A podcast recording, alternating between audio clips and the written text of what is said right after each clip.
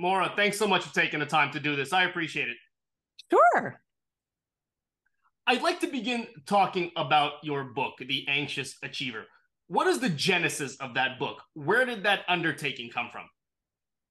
It came from my life as an anxious achiever. Um, very much a book driven by my own questions, seeking, frustration, you know, like I think a lot of things are. I have uh, been diagnosed with clinical anxiety since I was 19. And so my almost entire adult life has been partially about managing my mental health and mental illness uh, while also having a big career and big ambitions.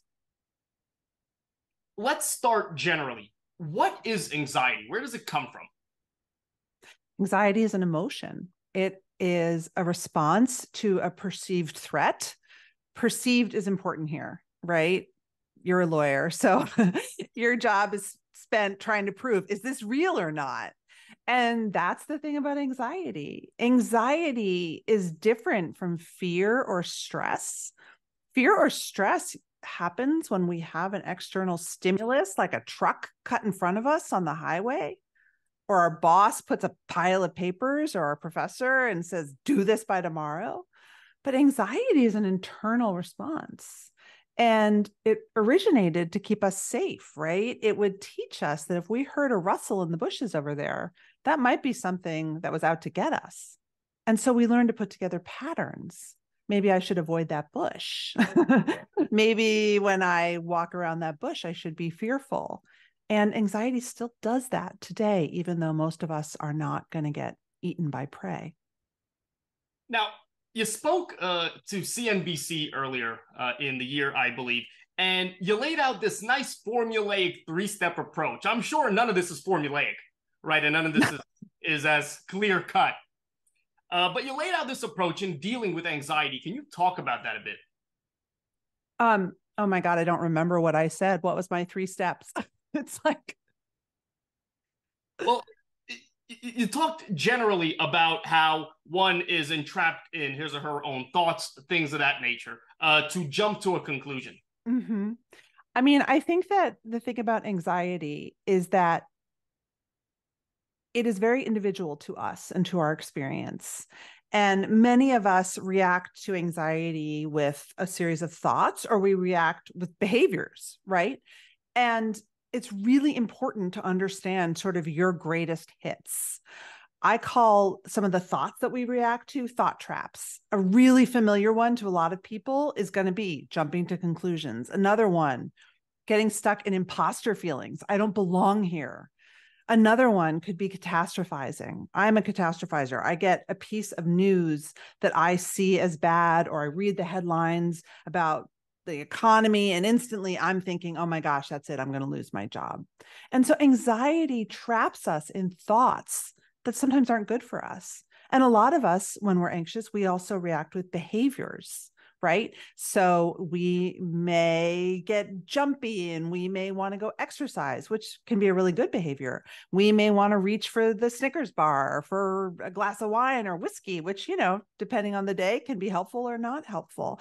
And so it's really important to understand how you react to anxiety. And the thing is, is that anxiety is not always a bad thing.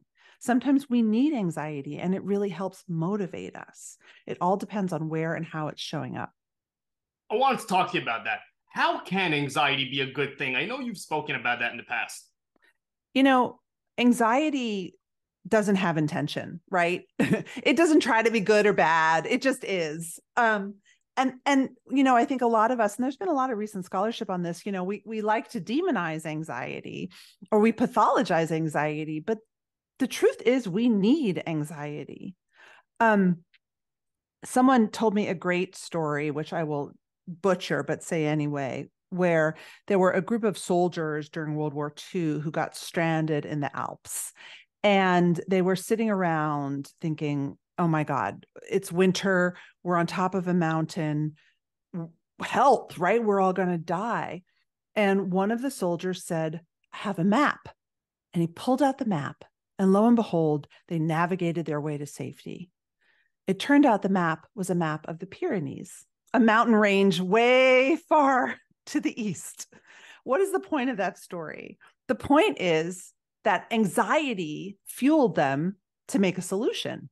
They needed to feel anxiety. If they didn't feel anxiety, they would have all sat there and froze to death. And so anxiety forced them to come up with solution even if the map was wrong they used that motivational energy to get where they needed to go and the other point is a saying that a lot of therapists have which is when you're anxious just do something you know so a lot of us we get anxious we get trapped we're stuck in our heads we're ruminating we're worrying we're fidgeting and the key is just to sort of put that to work and do something I feel like you're reading my questions before I ask them. It's very strange. There's a psychologist out there on the internet called Jordan Peterson. I'm sure you've heard about him in some yes. way or another. And he talks about this make your bed kind of thing, right? That one way that young people deal with anxiety or should is that they should quote unquote make their beds, right? Become active. How common do you see that as a trend? I don't really pay attention to trends and I don't have much to say about Jordan Peterson. I think the key that I want people to know is if that they feel anxiety, they should take it seriously. You know, sometimes anxiety is situational, it's about a point in time, and it's good right before an exam. You need to be anxious. You should be anxious. Like use that anxiety, put it to work, study. And sometimes anxiety gets in the way of your life and it makes you unable to leave your room. Now, in that case, you probably can't just help yourself. You need to get help and you need to take it seriously. And the good thing is that anxiety is so common, it's the world's most common mental health condition that there's really good treatment. You know, you wrote an article back in 2019 uh, about this uh, Hollywood executive that's come out with depression and how that's been dealt with obviously there's a huge stigma for this kind of stuff, particularly in big business and industry, something that is a connection that you've drawn. Do you see that stigma getting better or worse or changing uh, somehow over time? It's definitely changing. I mean, I think that it's changing because younger generations are coming up and they have different views about mental health, and that's great. I think our mental health literacy is really increasing. And I think that one of the other good things is that we're learning post pandemic that it's okay to talk about this stuff in different contexts. You know, we really we have to because so many of us are affected by it and we bring it to work, to school, to our love lives, everywhere we go. You've also drawn a connection between anxiety and something called perfectionism. Can you talk about that a bit?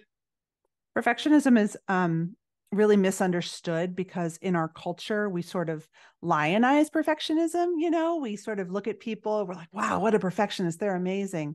But the truth is is that perfectionist isn't about being amazing. Perfectionism is, isn't about being amazing. Perfectionism is about anxiety. It's about a feeling that you have that if you're not perfect if your work isn't perfect you're not worthy you're not lovable. And so a lot of us anxious achievers you know we think if it's not perfect, it's not going to be good at all. We're going to get fired. We're not going to be worthy to be in the room. But that's just our anxiety talking, right? To pursue, pursue excellence, we have to get past what if this isn't perfect? What does this say about me? And get into a willingness to sort of fail and see what happens. Why did you feel a, a compulsion to enter the business world in terms of dealing with anxiety on that level? Is there something that you saw? Is there something that drew you to that? I mean, I just, my own experience, you know, as a business person who has anxiety, talking to many other people, my experience as a writer and blogger who talked about this stuff and all the letters and outreach I would get, you know, this, this stuff is extremely common. It's not unusual. In any given day, someone on our team is feeling anxious, right? And so we have to stop treating it like something that is only appropriate to talk about a couple times a year on an awareness day or like it's different. You've often talked about the desire to find motivation, right? Mm-hmm. As a way to combat anxiety, or at least as a way to kind of get going in combating it. How does one do that? How important is it to do that? It's really important and it's really hard. Mm-hmm. you know, I, I, think anybody who's felt really, really anxious or depressed, you know, who's just felt sad or lost, you know, finding that motivation is the hardest thing to do. And so it's really a practice. But when you can tap into your motivation and even more so your values, you can work past the fear. And again, this is work that you may not be able to do yourself. You may have to in, bring a mental health professional along or someone to help you. There's no shame in that, right? But when you're able to tap into your values, why am I here? I had a fear of flying for many years, and it was always, why am I on this plane? I can't go on this trip. I'm going to crash. I'm so anxious. But I would tap into those values, into that motivation of like, I've just support my kids. I have a business to run. I have people who depend on me that I could get on that plane. How important is it to set goals for yourself, right? In trying to finding a way to navigate out of something like this?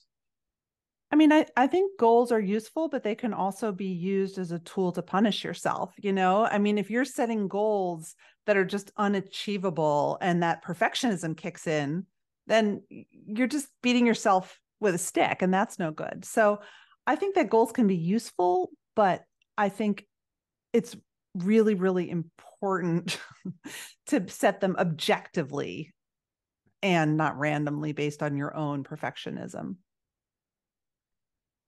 talking about mental health kind of more generally, how have corporations and how has big business over the past several years done either a good or a bad job in adjusting to its employees' uh, mental health issue struggles?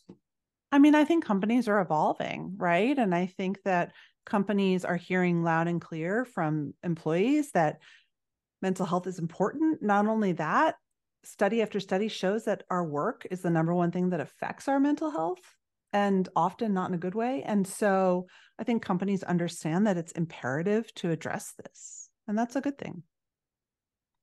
When you tour the country, when you speak to people of different age categories, different groups, what ages does anxiety affect the most? Is it a consequence, in other words, of the time that we live in, social media, other pressures that are put into place to hurt people in some way? That's I think that's just a really complicated answer that no one, certainly not me, has the answer to. People have felt anxious for millennia. it's the human condition. And part of what I want people to understand is that we all feel anxious for different reasons. Social media makes some of us anxious, it makes others of us not anxious.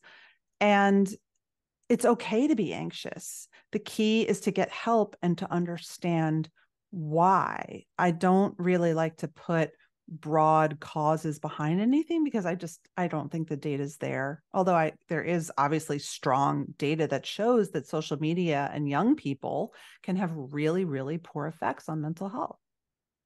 Is anxiety the same thing as a response to bullying for younger people in high school, even college perhaps? Well, I mean, I think as if you are bullied, you probably feel anxious, right? Because you're anticipating hurt. Yeah. We spoke earlier a bit about going down the worst case scenario kind of hole in your head. Uh, when I talk to folks, that's very commonly something that I hear. What can people do, do you think, to address that? Um, practice, get therapy, use tools that's a thought trap, right? If you're anxious, your brain might go to the worst case scenario. That's called catastrophizing. And that might even be a habit that you do. And you can learn to interrupt that habit and replace it with some thoughts that are hopefully more realistic and less black or white or like the world is ending. Right. And so it just takes practice. My book is full of lots of those tools. You know, you mentioned at the beginning uh, that it's your own life that kind of led you to study and take an interest in this kind of stuff. Can you tell me more a bit about that?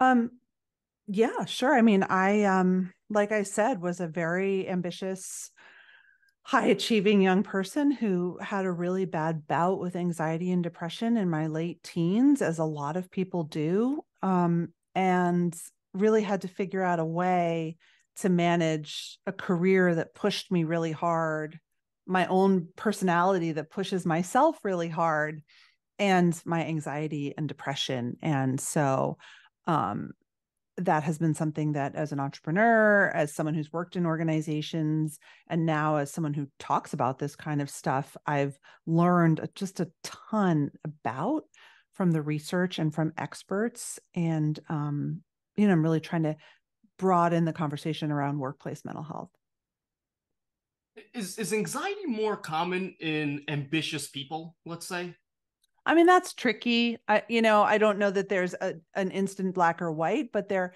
there is evidence that people who are high achieving do feel more anxious. Um, I think that when you push yourself and when you are constantly driving forward, anxiety is a piece of that, you know, but anxiety is also about financial insecurity. It's about big questions in life. It's about, you know, the pandemic and all these big issues we have. And so anxiety is very, very complex. Um, and we all feel anxious for different reasons. I do want to talk to you a bit about the pandemic. What impact has that had on anxiety? Clearly, um, even if perhaps the data isn't there yet because we're still in it, uh, clearly there must have been some connection. Of course. I mean, you know, anxiety is often about fear of loss it's about fear of safety it's about all the big questions right and the pandemic tested that and was devastating and traumatic and so of course we feel anxiety we feel anxiety about the next pandemic we felt anxiety when all of a sudden you know my business i lost 30% of my business just overnight because we did live events at my company and those just stopped and our kids couldn't go to school so i mean clearly there has been a negative impact on mental health from the pandemic. I mean, I think the question is now, what have we learned? Right. And how can we help people prepare and become more resilient for when the next big, huge challenge happens? How do you think we can do that? I mean, I honestly, this sounds like a simple answer, but I think that schools need to do a better job at including mental health literacy, just like you would include language literacy and numbers literacy and ethics classes and and and economics i think that when we understand our mental health we have such an edge. We have such an edge. It really makes us stronger and prepares us for what life is going to throw our way which is probably a lot of challenges you know? Morra i want to talk to you a bit about your upcoming projects. What are you focusing on now? Any new books any new talks anything of that sort you know, I don't know. Um, I'm really at a point in my life where I'm reevaluating. I owned a business for many years. I sold it, and um, I am now trying to think about that in my mid career. So, like a lot of people out there, I'm pivoting and um, really trying to figure out what the next chapter of my life looks like. I really appreciate your time and your effort. Thank you so much for doing this. Thank you.